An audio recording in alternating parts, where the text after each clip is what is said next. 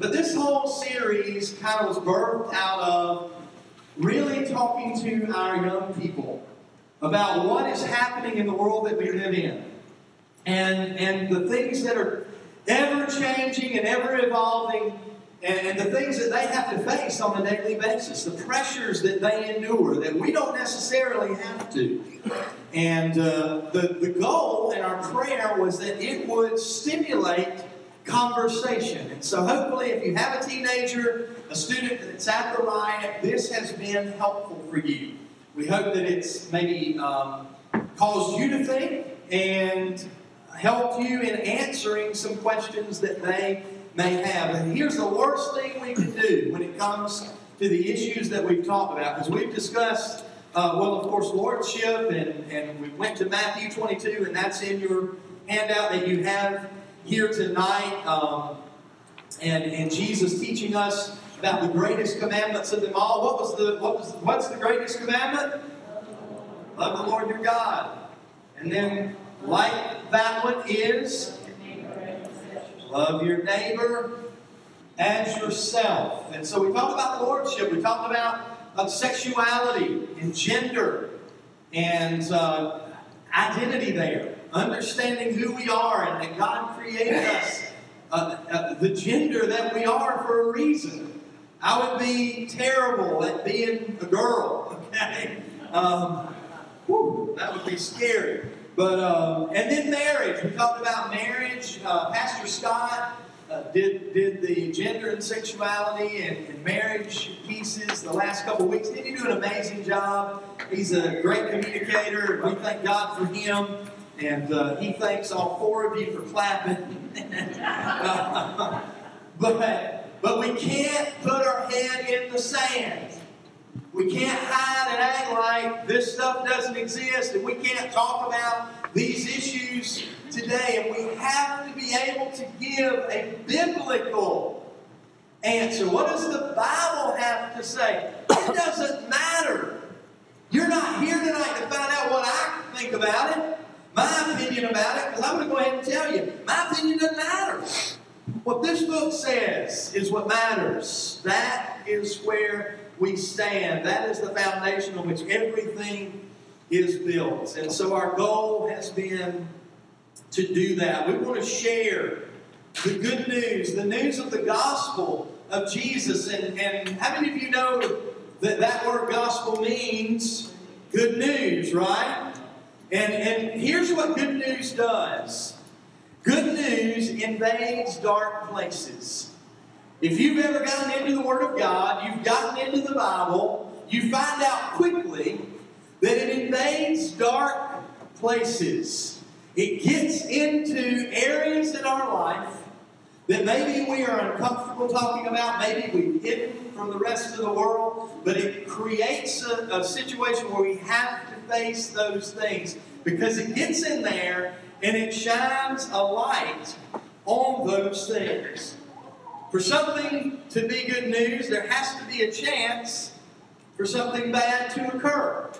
So, knowing that the gospel is good news helps us identify that bad things can and do happen.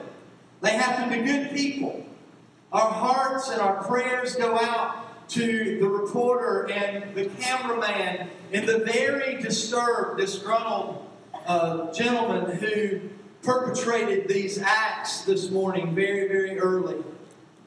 We live in a world that is messed up, where thinking is messed up, and, and there's darkness there. And we want more than anything else for light to invade those dark places, to answer questions, and ultimately, most importantly, point people to Jesus. Our prayer is that the gospel tonight will enter into those broken areas of our life and bring reconciliation, especially on the topic, not excluding the rest of the topics, but in particular what we're going to speak on tonight. Because tonight we're going to get very, very, honest about racism. Check out this clip. Just a terrible situation unfolding right now in Virginia near Roanoke. Got reporter and cameraman killed while on live TV. A third person was also shot. It was a routine interview just before 7 a.m. Eastern this morning. Start with breaking news that we have been following all evening. 15 officers have been hurt in riots in Baltimore, and the governor has declared a state of emergency there. Two of those officers who are hurt are still hospitalized tonight. Up to 5,000 law enforcement officials will be requested from the mid Atlantic region to help put a stop to the violence in Baltimore. The violence comes on the day of the funeral for Freddie Gray, who died of a spinal cord injury while in police custody a little over two weeks ago. Police have said that Tyrone Harris shot at them before he was shot at and he was hit. He is incredibly vision. I want you to take a look at this because his family uh, told us initially that he was not armed and that they believe it was a case of mistaken identity. Pepper spray flies after police tell protesters to get out of the street that has become synonymous with civil unrest. West Florissant in Ferguson, Missouri, erupting again one night after shots rang out, scattering protesters and police. Protesters plan on more action to remember Tyrone Harris. Police say he was shot early Monday after shooting at police down the street for the protest line. Tyrone Harris's father, though, says his son did not shoot at police. Charleston, South Carolina is a community marked by both loss and love. Rattled by grief, rallying around those who lost family members in a historic hate crime. 21 year old Dylann Roof allegedly opened fire in one of the most famous black churches in the South. ABC's Cecilia Vega is on the scene as new details come to light tonight about this disturbed young man and the innocent victims of the tragedy in Charleston. Advising of an active shooter, multiple people down. The fact that this took place uh, in a black church uh, obviously also raises questions about a dark part of our history. This is not the first time that black churches have been attacked. Because uh, it is not supposed to share apparently we have someone coming around there's a possibility there's still an active shooter in the area. We will get through it. Our church will get through it. It's a tough time, but I know for a fact everybody will, will press on.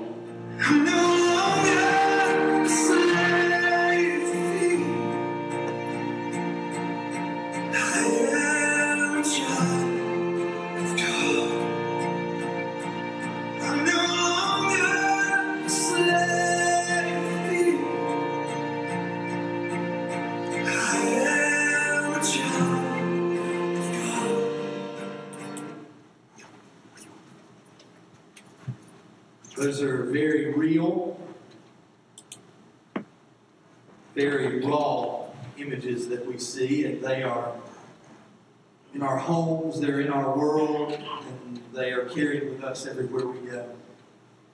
And uh, I kind of picked on Pastor Scott when we were talking about this study. And we were talking about who would lead the various uh, studies on the given nights. And he looked at me about this particular night and said, Well, you were born in Georgia, so here you go. Have, at it. And I said, Hold on a minute now. I think I'm being profiled here, but uh, uh, I have seen it. If you grew, how many of you grew up in the South? Many of you in this room? How many of you have seen racism? I'm not going to ask you to raise your hand, but keep it raised. How many of you have been party to racist comments, actions, your own life? I've been guilty of it. And, you know, it's amazing what God works out of you. And it's amazing the stuff that you think is worked out of you until God starts shining that light and causes you to really see things for the way they truly are. And that is my prayer tonight that God will shine that light and help us see things the way they really are and be just as honest as we can with ourselves. I'm not going to talk about those events in particular tonight. Now, your, your students, if you have teenagers at the riot tonight, they saw that very same clip. I wanted you to see this clip tonight because I wanted you to be able to talk to them about it. I wanted you to be able to have a conversation with them But see, those are symptoms of a problem. That's not the problem. But see, just like the night that we talked about uh, the transgender movement and homosexuality and the Supreme Court decision and all of those things, see what here's what we do. We focus on the particular act. We focus on that particular sin or, or the symptom from a particular sin rather than looking at the root, at the cause of why this is present in our world and what we can do as Christians to respond to it. Now, when we talk about racism, there are two types of people. There is just the blatant racist. And I've met that man or woman, boy or girl, and they're that person that says, I- I've had someone say this to me before. They said, well, I'm going to tell you something now. If my daughter marries that man that's that color right there, she is no longer my daughter. She is no longer welcome in my home, and I will have nothing else to do with you. I hope those words make us shudder tonight. Because that is absolutely just horrid. And I grew up in an area where, you know, a lot of people thought that way. And then there are people that are ignorant. Now, that racist guy that just spews that venom, or gal, I'm not saying it can just be, uh, you know, a, a man. It can be a woman as well. And it, I want to tell you this too, it's not just uh, Anglo, all right?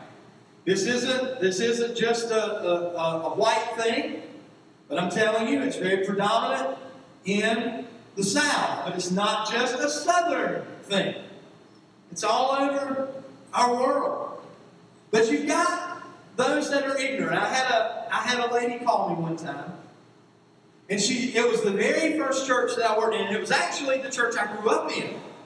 In the church I grew up in, um, this lady called me, and I mean, practically, had, you know, I grew up in a little church, about 80 people, so everybody that attended there pretty much raised you, you know. They had permission. Anybody go to a church like that? I could get spanked by anyone that went to that church, okay? And uh, discipline was doled out freely. And then you got it when you got home again, you know? It's like, how's that fair? But um, I grew up in this church and, and love this family to this day. But this was a very ignorant question that they asked me. They called me up and they had a daughter, uh, 17, 18 years old, and she said, I need you to come to the house tonight. And I need you to talk to my daughter. I said, okay, what about? I need you to tell her and show her in the Bible where it is a sin for her today, this black guy. And I said, I can come over to your house tonight, but I can't do that. Because guess what? It ain't in there. Okay? Your mama told you that that was in there. Maybe your grandmama told you that was in there. And sometimes people believe it because of ignorance. And I believe where she was pulling this from was Deuteronomy. If you have your pens with you, Deuteronomy chapter 7. How many of you have ever heard of the skip and dip method of reading the Bible? You ever heard of that? You just open up the Bible, close your eyes, and pray for the best, you know? Pray your finger lands on the right spot. And so when this woman did it and her finger landed, here's what she read Do not intermarry with them. There you go, preacher. She didn't read it one in context. She didn't read the entirety of it, she was skipping and dipping. She already had in her mind what she believed was absolutely true, and this is what she was going to do. But here's what that entire passage says. And if you have your Bibles or you have your phones, uh, if you want to read along with me, I'd love for you to do that. Deuteronomy 7, beginning in verse 1, it says, When the Lord your God brings you into the land you are entering in uh, are entering to possess. This is Moses talking to the children of Israel. He says, "It drives out before you many nations the Hittites, the Girgashites, the Amorites, the Canaanites, the Parasites, the Perizzites. They be their parasites. I had a little, um, I had a little uh, supper, a little bag of, of supper tonight, and I think I might have burped when I said that. So, the Hivites and the Jebusites, seven nations larger and stronger than you, and when the Lord your God has delivered them over to you, and you have defeated them, then you must destroy them totally. Make no treaty with them, and show no mercy.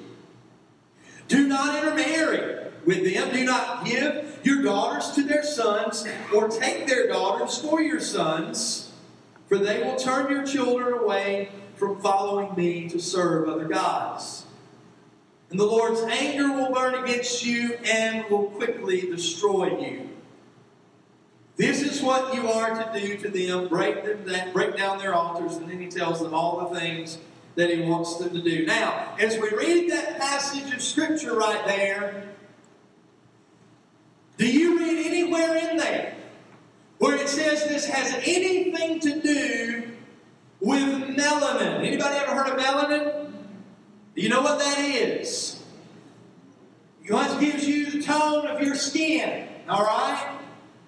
And uh, I got more than, than my daughter does because she burns really bad. I got a little extra melanin, but it, there's nowhere in there that we see anything about race.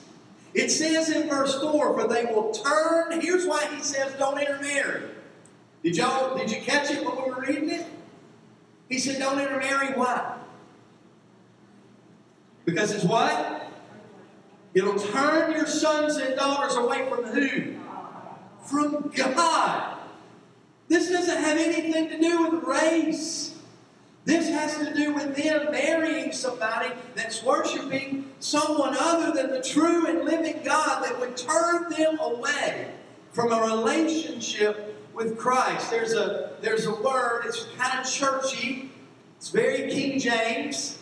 You may or may not have heard it before, but it's called it's being called unequally yoked. Which basically means unequally matched. If I am a follower of Christ, if I am, am a, a, child of God, I'm not to marry someone who isn't a follower of Christ. Why? What does that create in our life? Turmoil, right? It makes it bad, it makes it rough. So, a lot of times, though, we see that passage, and that passage is referenced, and it has absolutely nothing to do with what they're referencing about. So, for the racist, we rebuke them. Shame on you for feeling that way. Shame on you for, for feeling that way, but at the same time, we want to love and correct them if they're willing to listen and hear that correction. Because that isn't the right attitude that you should have. And for that ignorant person, we want to correct and guide them and help them and say, look, I understand that this is what you think this says. But it doesn't say that here. That's not what the Bible says. And we're going to look in just a moment at exactly what the Bible says there. You know, racism and prejudice isn't just about skin color. You know that too, right? I grew up in Georgia. Y'all are Yankees, okay? North Carolina, I mean, good gracious, I'm, y'all are going to corrupt me. So, the people from up north, when they come to the south, aren't you so warmly received and welcomed when they find out where you're from or just hear you talk? Oh, yeah, he from around here. Stick it to him, Merle Dean. You know. I mean, it's it's crazy. It's and I've done that too. I'm like, oh my goodness. And then, because here's what we think when you, you know, when, when you come from up north down to the south, and we're like, well, they just, they're, all these northerners, they think they're better than we are. Oh, it's so slow. And, you know, we, we do all this stuff, and it's crazy. It's crazy, but you got the, the preppy or white collar or uh, what you know yeah even people from the south if you have a white collar job and then you got man just old joe redneck down in the mud getting dirty you know dehorning calves i've done all that i mean that's why i do this now you know guy I work with, he said, Man, I knew you'd find a job one day where you didn't have to do nothing to make you sweat, you know. But sweating a little bit up here tonight. But it, it's not just about the color of skin there, there's uh, intra race racism. I'm better than you. I'm better than you because of the fact that I was born into the family that I was born into. You know, I, I don't know of any genocide that didn't begin with that ideology right there. We're better than you because of where we were born and whom we were, whose family we were born into. And so, because of that, we're superior to you. We're going to have to do something about it. See, we as human beings are drawn into homogeneous relationships. You know what that word means? You know what homogeneous relationships means? It means that we tend, it's, it's, it's like affinity um, a little bit, but people like you. I heard a guy say one time, I was listening to a pastor preach one time, and he was he said he, he was a 39 year old white preacher. And he said, Nobody gets me better than 39 year old, married, a young kid, white dude. They get everything I say. They understand everything I say because of that homogeneous connection that they have. And we're drawn to that. But here's the problem God, in His Word, and I'm going to show you this in just a moment, He calls us into diversity. When you look in Scripture, when we look at the gospel, it calls us into diversity. Our natural bent is homogeneous relationships, but God calls us into diverse relationships. And listen, when we enter into diverse relationships, that's when things start getting tough. Diversity causes us to grow. It's a part of another word that you've probably heard before, maybe, called sanctification. Have you heard of that word? Sanctification. Really, to put it in really simple terms, sanctification is I want to look more like Jesus and less like me. I want to talk more like Jesus and less like Andy. I want to respond more like Jesus and less like me in every situation of my life. That's sanctification. It's growing, it's maturing in our relationship with Jesus. And how many of you know? You remember when you were a teenager? Some of us have to go way back and remember when we were teenagers, but do you remember that? A long time ago. It's painful. It is. I mean, it's physically growing up when you, and I'm not into any details because this is being recorded and my mom might listen to this. But it's painful. Puberty, going through puberty is weird. It's awkward. It's like, ah, what is the, I'm an alien, you know? I don't know what is going on here. But growing is difficult, it's painful. But if we're not in some type of discomfort or pain, we're not growing. Because growth always requires that to take place. So that's the truth about sanctification. It's the truth about growing. We don't drift. naturally toward diversity. We drift toward likeness, those homogeneous relationships. We all do it. And I want to show you in Scripture. You can write this passage down as well, Acts chapter 10. You can turn there if you'd like to. I'm gonna I'm not going to read all of this because it's, it's the entire chapter that I'm going to share with you, but I'm not reading all that chapter. Uh, the God comes to a man named Cornelius. And Cornelius is uh, a centurion in the Italian regiment. He is a, a Gentile. Okay? We'll talk more about that word in just a minute. He's a Gentile. God gives him a directive. He says, I want you to go and find Peter. I want you to send some men to him, and I want you to bring him back to where you live. He says, Okay, I'm going to do that. So while they're on the way, God visits Peter. And if you remember this account in Acts chapter 2, the vision, it says that he's getting ready, he's waiting for supper. And uh, I don't know, I get, maybe when I when I read this, I thought, man, this is what a lot of men do. It says he went into a trance while he was waiting on supper. You know, he's sitting there, maybe SportsCenter's on. I don't know what, what's going on there, but he's in this trance, and it says he sees a sheet coming down from heaven, and all these animals are on it, and there are all of these things that God has said in, in, in the Jewish law you are not to eat. And guess what God says to him when he brings him that? Eat that.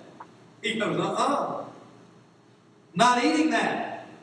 And the voice responded to him a second time and said, Don't call, because he said, That's unclean, it's impure. He said, Do not call anything impure that God has made clean. So then they get to him. He goes back.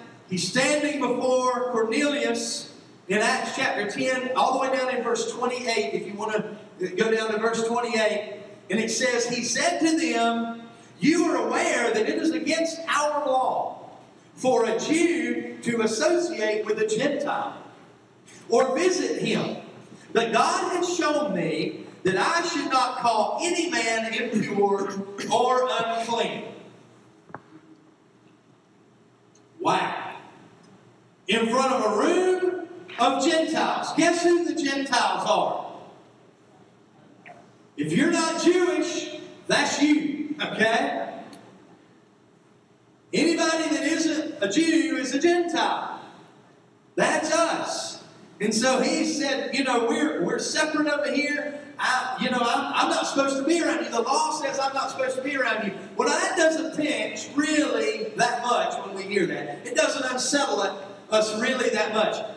Let me insert the word black and white in that passage of Scripture and help you kind of see the tone of what he said there. He said, You are aware that it is against the law for a white man to associate with you black men. But God has shown me that I shouldn't call you impure or unclean. So, hey, we're good. Now, when we hear that, I'm thinking he better have given his heart to the Lord because they're about to whoop up on him, okay? It brings that tension there, doesn't it? I mean, we're not even sure if we can laugh at that because it's like, ah, that's what he's saying right there. He's standing in a room with those, those men, and here's what they do they give him grace, and they say, you know what? We're not going to bust your chops over that. We're going to let that, that go. And, and then uh, he looks at them and he says, okay, because you've been gracious enough to hear me out and, and, and listen to what I've said, I'm going to do what God's told me to do.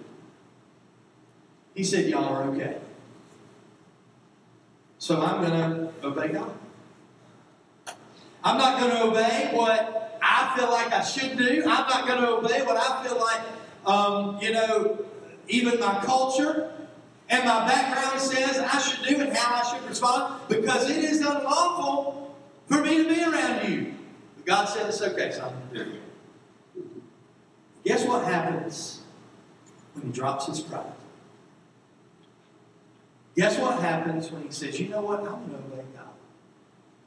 I'm going to trust God and I'm going to do what God has called me to do. It says, and while Peter was still speaking these words, the Holy Spirit came on all who heard the message. The circumcised believers, which were the Jewish believers that were there with him, were astonished that the gift of the Holy Spirit had been poured out even on the Gentiles. Holy cow! They were blown away. For they heard them speaking in tongues and praising God. And then Peter said, Surely no one can stand in the way of their being baptized with water. They have received the Holy Spirit just as we have. So he ordered that they be baptized in the name of Jesus. And then they asked Peter to stay a few more days. God showed up and poured out his Spirit on that people.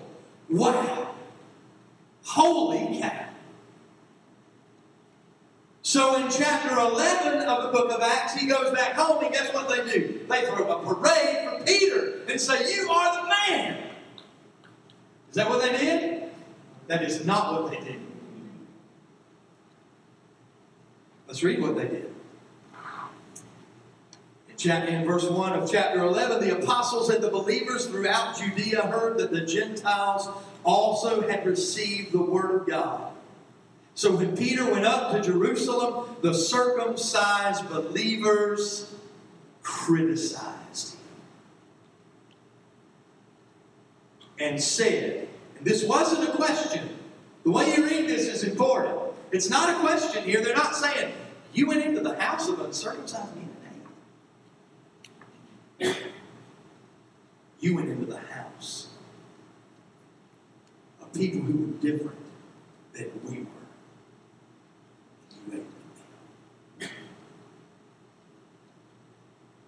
This is a recording. What, G, what Peter says in reply to them is, is a recording of one of several Jesus Jews in the New Testament. He looks at them and says, starting from the beginning, let me tell you the rest of this story. God told me to go there. Now, oftentimes Peter didn't do the right thing. He didn't say the right thing. He messed up. But this time, he stood firm and he stood tall and he said, I don't care what y'all say. God told me to do this. This was a good thing.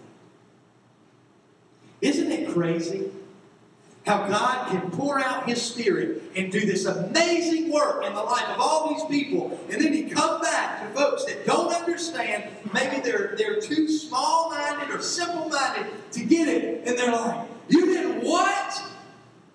They didn't come back and say, "Man, that's incredible. We heard what God did." No, you ain't with who? You did what?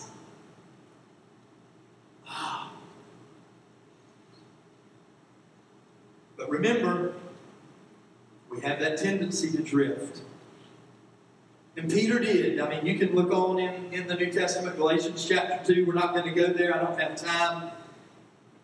They, the tendency again is to drift back. So the question tonight is what is our response as Christians supposed to be? What's our response supposed to be to this whole idea of race and racism? If you have your Bibles and you want to jot this passage down, write this down too. It's Ephesians chapter 2.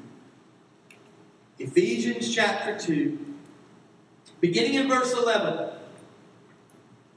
Therefore, remember that formerly you were, you who are Gentiles by birth and called uncircumcised by those who call themselves the circumcision, which is done in the body by human hands, remember that at that time you were separate from Christ, excluded from citizenship in, in Israel, and foreigners to the covenants the promise, without hope and without God in the world. They were not looking for the Savior that the Jews were looking for. And here's what Jesus says in response to that. So what? Because I came and did something. Verse 13. But now in Jesus Christ, you who once were far away have been brought near by the blood of Christ. Because of the work of Jesus, you have been brought near. In the first century Herodian temple, there were courts that were a part of that temple. The outer court was an area for the Gentiles to come, they could worship. Then there was another gate that you would walk through, and women, Jewish women who were ceremonially clean, they could go into that area and they could worship. And then there was an inner court where the men who were ceremonially clean could go in. And Mr. Mitchell knows far more. He's a student of, of that far better than I am, but they would go into the presence of God. But I, I had read that an archaeologist found a stone at the gate in that temple where the, uh, the courtyard there where the Gentiles roamed, and it said, Whoever is captured past this point will have himself to blame for his subsequent death. You don't go past here.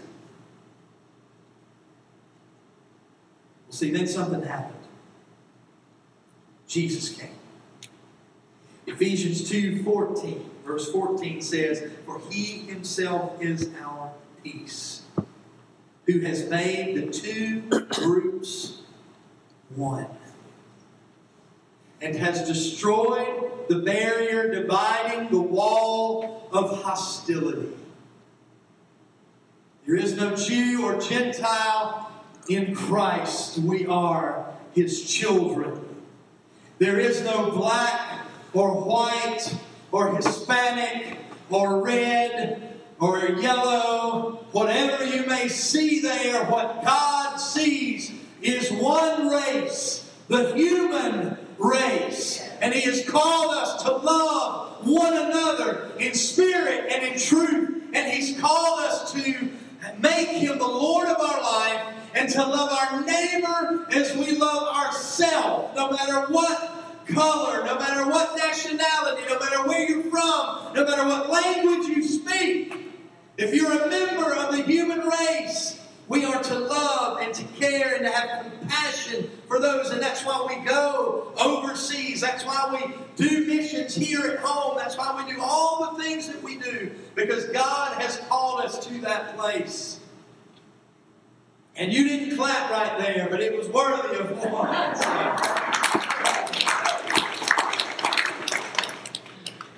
I need to take a breath. One race, the human race. So finally, I get to your handout. Racism is our struggle, but in Christ is abolished. He doesn't see that. That's our struggle. That's the thing that we deal with. If this crowd, as this crowd, becomes more and more diverse, what have we really accomplished if we have different colors in this room, but our friendships remain homogenized? We only hang out with people like us. Shame on us. We need to make friendships and cultivate friendships with people who don't look like we look and, and, and live where we live. And embrace and love them and care for people the way God intended on us to do so. And so, yeah, I'm saying, make friends with somebody that doesn't look like you. Tell them I said, hey. I like pepperoni and mushroom on my pizza. But we need to get out in this world and we've got to make a difference. But guys, we have to set the tone. And we can't respond to the symptom of the problem because that's what we are, that's our tendency. We look at the symptom of the problem and we respond to that. And God is saying this is a heart issue. I want you to get to the place where you look at your fellow man, you see your fellow man or woman, and that is all you see. I want to be there. I want to get to that place. And we're kidding ourselves if we think we've got a long way there. We got a long way to go. Just because we don't have people sit in certain spots on a bus and drink from certain water fountains and eat at certain places in a restaurant where you can't even eat at that restaurant, man, that's great that all that is abolished and done and gone, but there's a lot of work that we have left to do. A lot of work we have left to do. And I don't want us to be blinded either and, and, and make the mistake of responding to the things, the, the, the peripheral issues that are out there. If a crazy person walks into a bank or a, uh, a, a drugstore or a Walmart or wherever they may go, and they've got a, a, a swastika tattooed on their forehead, the swastika didn't do it. It was what was in the heart of that man that did and perpetrated that act. I'm not all about that, and I'm not going to have one. But I don't want us to get on this on this this rampage over that. I want us to talk about and be concerned and our heart be about God touch the heart of men and women, boys and girls, because it's the heart that is corrupt. It's the heart. It's a hard, dark, cold heart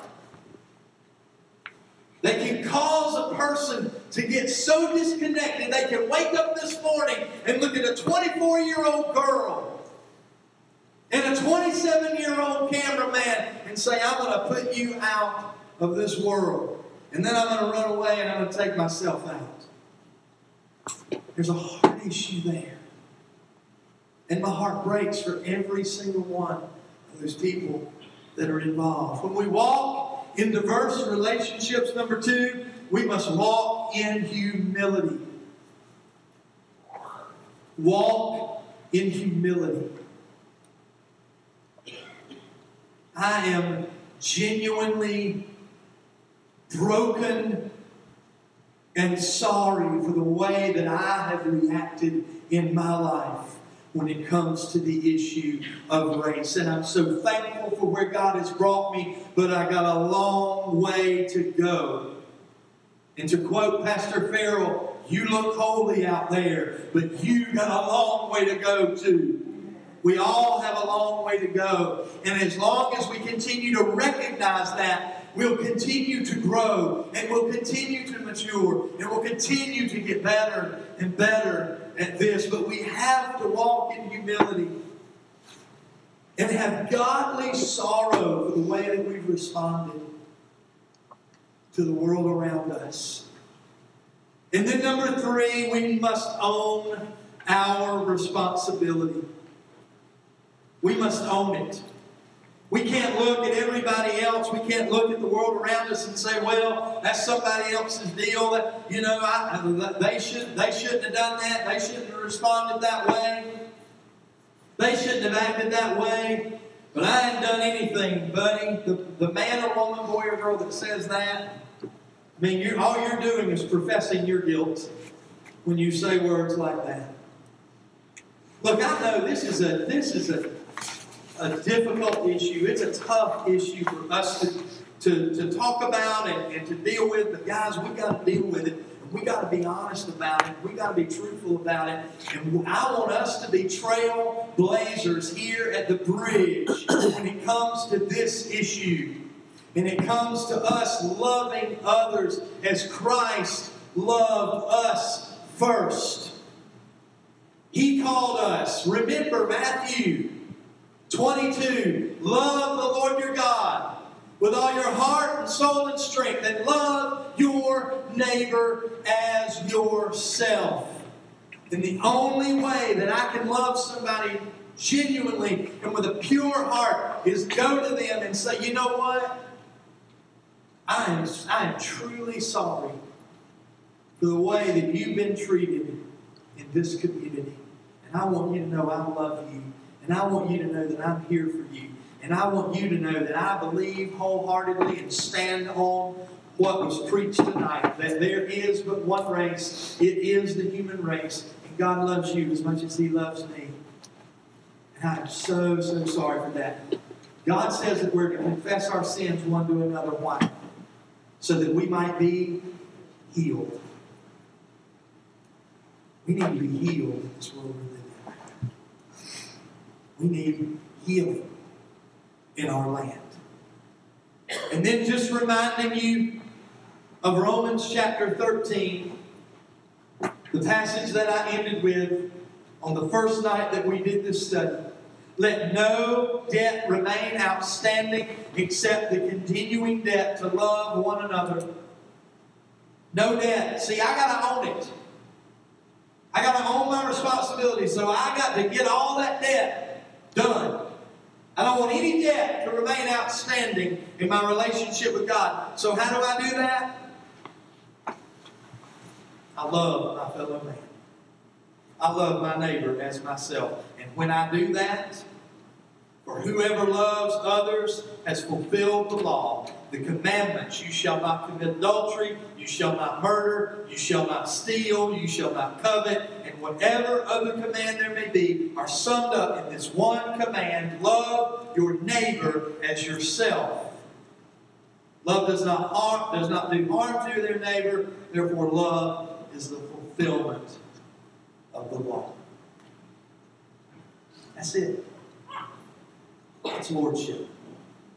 It's loving our neighbor as ourselves. If we get our heart right, everything else is right. Everything else is where it needs to be. If all of your relationships, I'm going to challenge you in something tonight. If all of your relationships are homogenized, do something about that. What are you saying, Andy? Go make a friend look like you do. I mean a real friend. I'm talking about a friend. My little boys, they got friends that don't look like them. They dig up and they get down in my freezer and eat all my popsicles, get all my Mickey Mouse bars.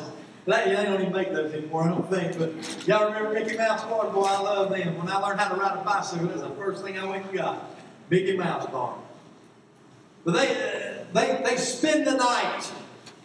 People that don't look like I do come to my home and fellowship in my home. Not as much as they should. That needs to happen more. But I'm going to challenge you to do that more. And let's become, truly become colorblind. So that we see what God sees when we look at another human. And we have that compassion that He has when we see them. Would you stand with me as we close tonight?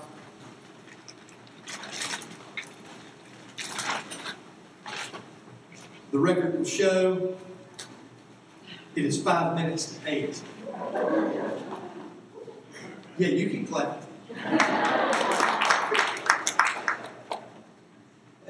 Robin, they hadn't been here when I've gone 10 after half.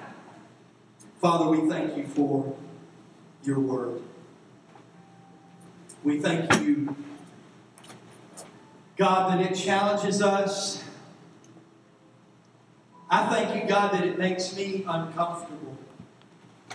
I thank you that it, it pushes me out of my comfort zone and God, it really makes me do some honest examination of my own life. I pray that this will be the prayer of every person that is in this room tonight. But my prayer tonight, God, is examine those dark places in my life. Those places where I have not let you in. Where I've held on to, to that because of selfish pride or arrogance, whatever the case may be. God, shine a light on that and change us. God, as we talk about this issue, uh, our young people are, are having the same conversation tonight. They're listening to Pastor Josh. They're hearing the words that he's sharing, and then they're going to go home.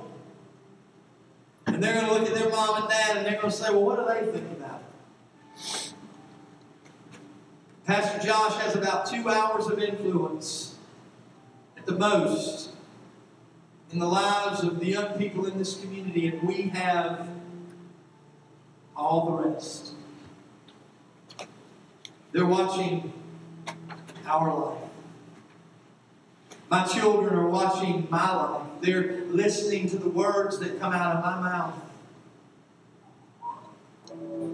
They're listening to the jokes that I laugh at, that I repeat. God, if I'm honest tonight, there are things that I laugh at at times that break the heart of God. And for that, Lord, I repent. I ask you to forgive me. I ask you, God, to help us. Lord, be followers after Christ. Followers that when the world looks at us will say, I don't know exactly what it is that makes them tick. I don't know what it is about them that I'm drawn to it and I want that. God, help us follow after you in such a manner that we will be contagious in our walk with you, I don't want my children to see color. I want them to see somebody, God, that you love. And you died for. Them. And I want the first question out of their mouth not to be, what do they want or what are they up to, or I don't know if I can trust them because of the way they look, but I want it to be, I wonder if they know Jesus too. Because I know I need him. And they need him as well. God, may that be our heart.